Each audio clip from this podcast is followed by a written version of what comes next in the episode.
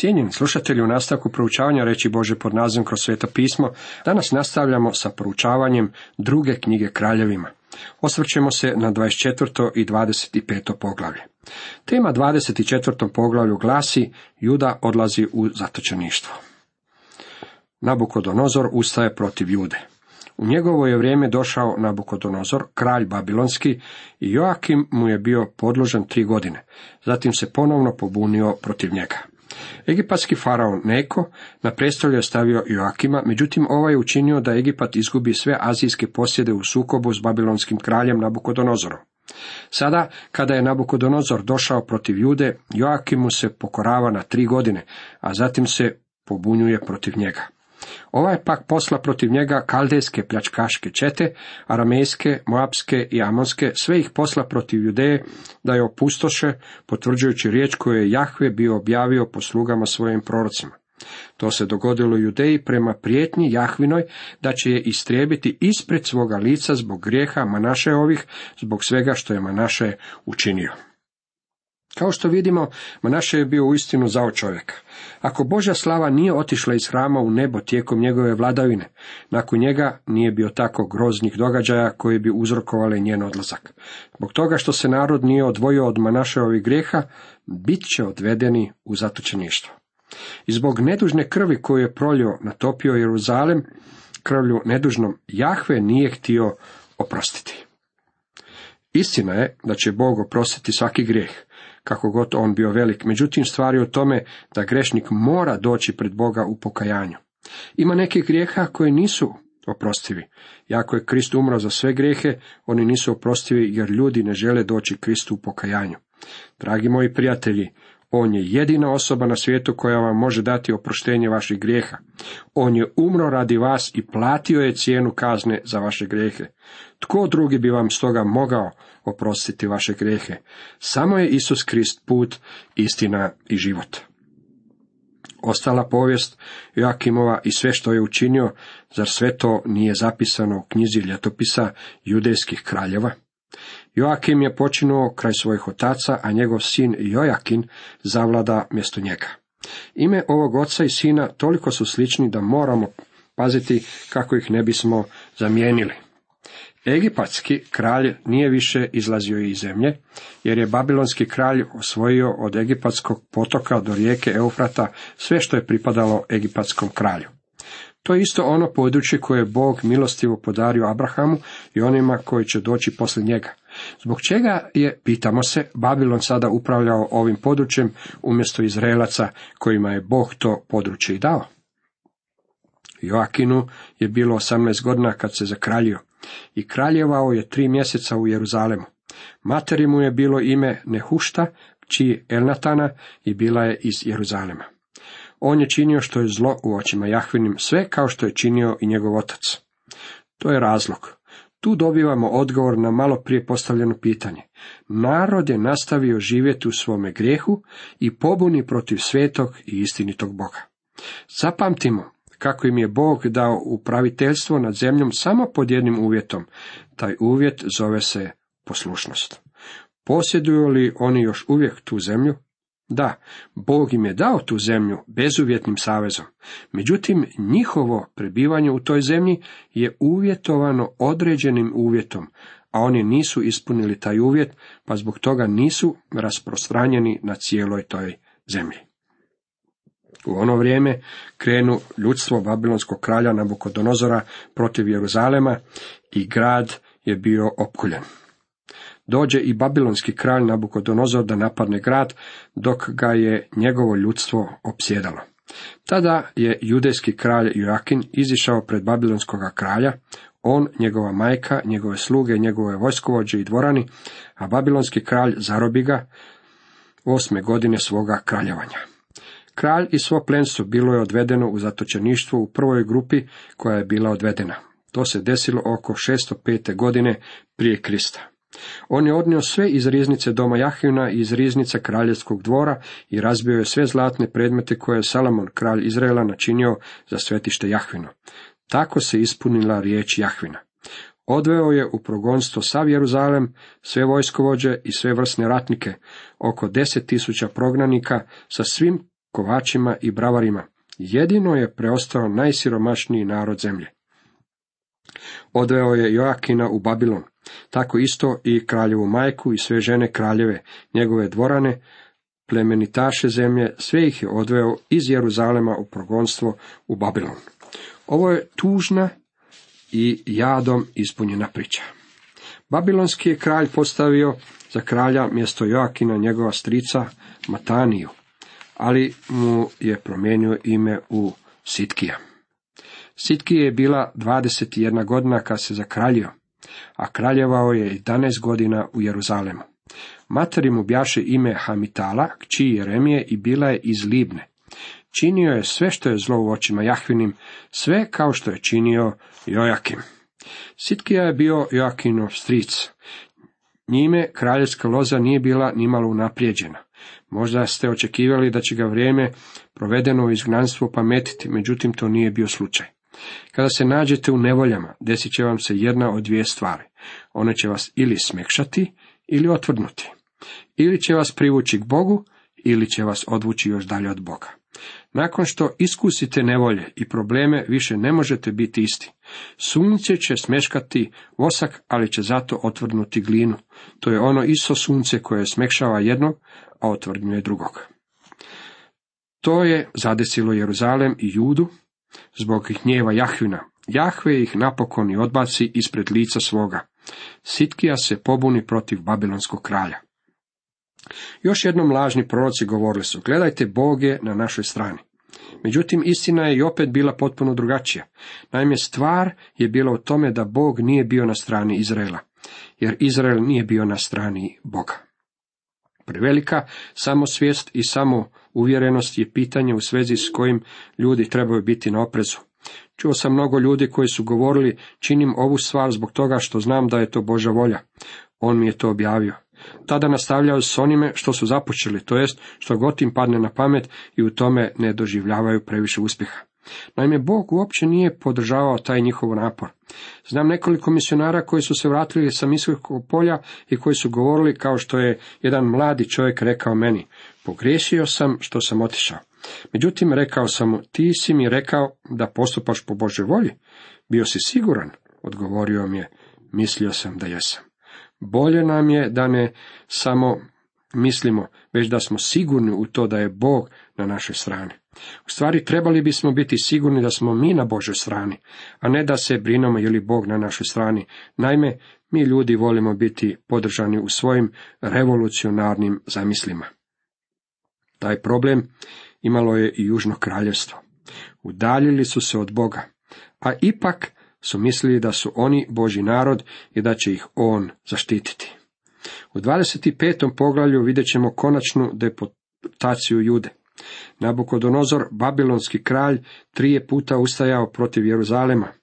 Odveo kraljevsku obitelj, vojsku i zanatlije, međutim grad nije uništavao sve dok nije došao po treći puta. Vidjeli smo da je Nabukodonozor učinio Sidkiju kraljem Jude, međutim nakon nekoliko godina Sidkija se pobunio i sada vidimo da je Nabukodonozor došao posljednji puta i time je učinio kraj Južnom kraljevstvu. Devete godine njegova kraljevanja, desetoga dana, desetoga mjeseca, krenu sam babilonski kralj Nabukodonozor sa svom svojom vojskom na Jeruzalem. Utabori se pred gradom i opasa ga opkopom. Grad osta opkoljen do jedanaeste godine Sidkina kraljevanja. Točnost datuma navedenog u izvješću ukazuje na važnost ove opsade. Za Jeruzalem ona je bila početak kraja. Devetoga dana četvrtoga mjeseca, kad je u gradu zavladala takva glad da priprosti puk nije imao ni kruha, koliki je bio intenzitet patnji opisano nam je u knjizi koju je napisao prorok Jeremija. Riječ je o knjizi Tužaljke. Neprijatelj provali u grad. Tada kralj i svi ratnici pobjegoše noću kroz vrata među dva zida nad kraljevim vrtom. Kaldejci bjaho opkolili grad i krenuše putem prema Arabiji. Kaldejske čete nagnuše u potjeru za kraljem i sustigoše ga na Jerihonskim poljanama, a sva se njegova vojska razbješala. Kaldejci uhvatiše kralja i odvedoše ga u Riblu pred kralja Babilonskog, koji mu izreče presudu. Neprijatelj je provalio u grad, a kralj je sa svojim trupama pokušao pobjeći. Međutim, bili su uhvaćeni. Prorok Jeremija prorokovao je pad Jeruzalema i zbog toga što je ljudima rekao istinu koja će neizbježno doći, bio je smatran izdajicom. Sitkijine sinove pokla pred njegovim očima, Sidkij iskopa oči, okova ga verigama, odvede u Babilon. Ovaj je čovjek bio zaveden prorokovanjem lažnih proroka i nije želio poslušati glas Božeg proroka. Sada ga oslijepljenog odvode u ropstvo u Babilon. On zapali dom Jahvin, kraljevski dvor i sve kuće u Jeruzalemu. Zbog pobune Jeruzalema, Nabukodonozor ga je spalio i izravnao sa zemljom do te mjere da se Nehemiji, koji se nakon sedamdeset godina zatočeništva vratio, kada je pogledao što je ostalo, sve učinilo beznadnim i bezisklednim. Međutim, on je poticao ljude i najveći neprijatelj s kojim se suočavao bilo je obeshrabrenje. Nabukodonozorove snage uništile su grad u potpunosti. Lažni proroci ustrajali su u svojoj poruci da grad nikako neće biti uništen. Ti su ljudi stvarno bili lažni proroci.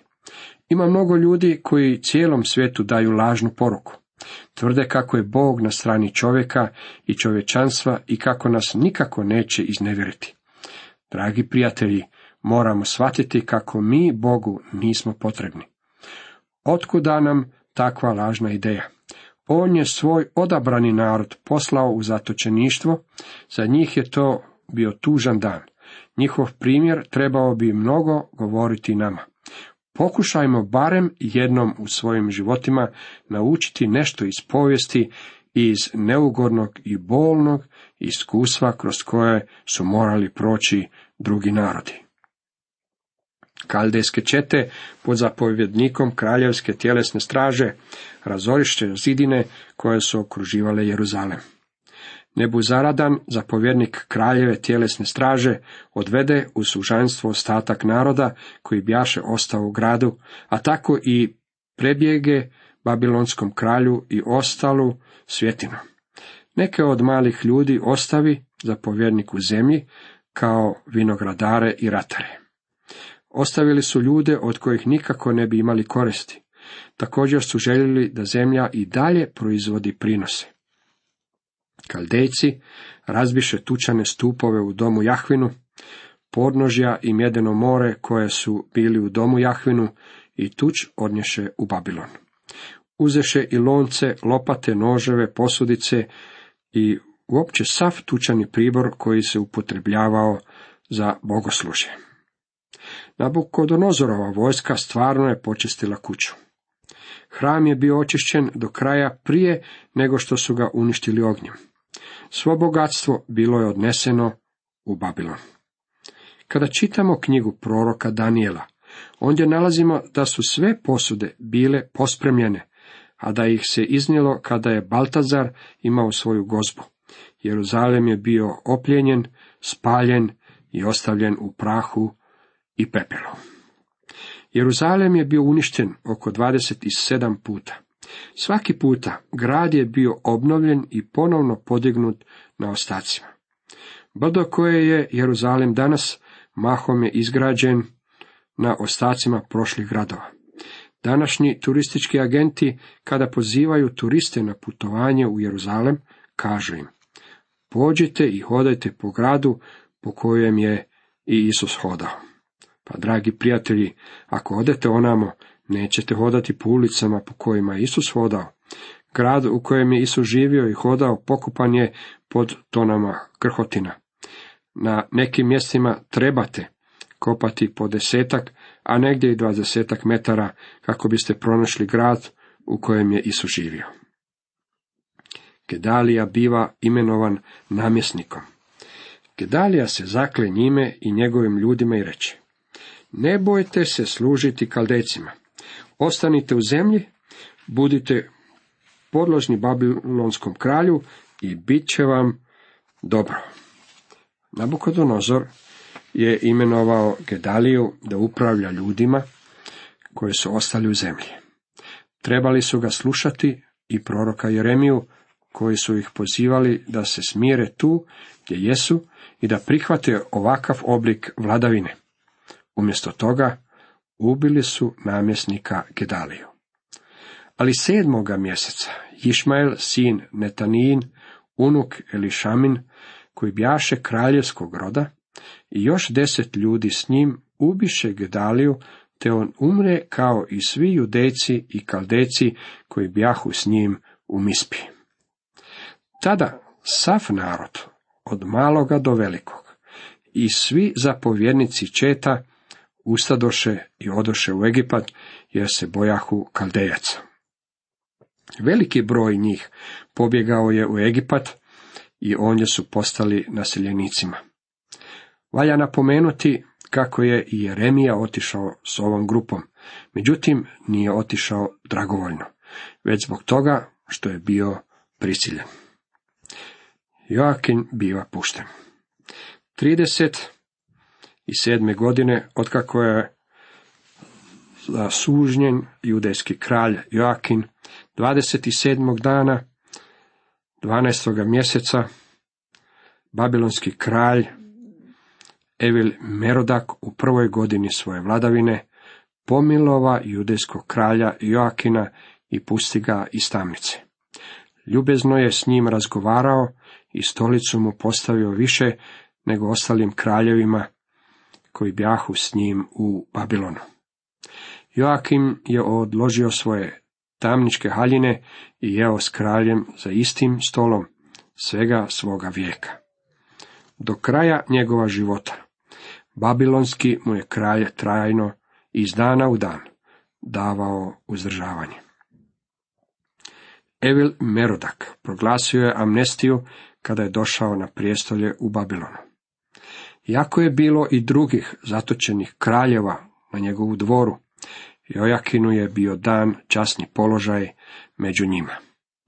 Zanimljivo je da razdoblje kraljeva treba završiti ljubaznošću iskazanom posljednjem Davidovom potomku koji je ostario u babilonskom zatvoru.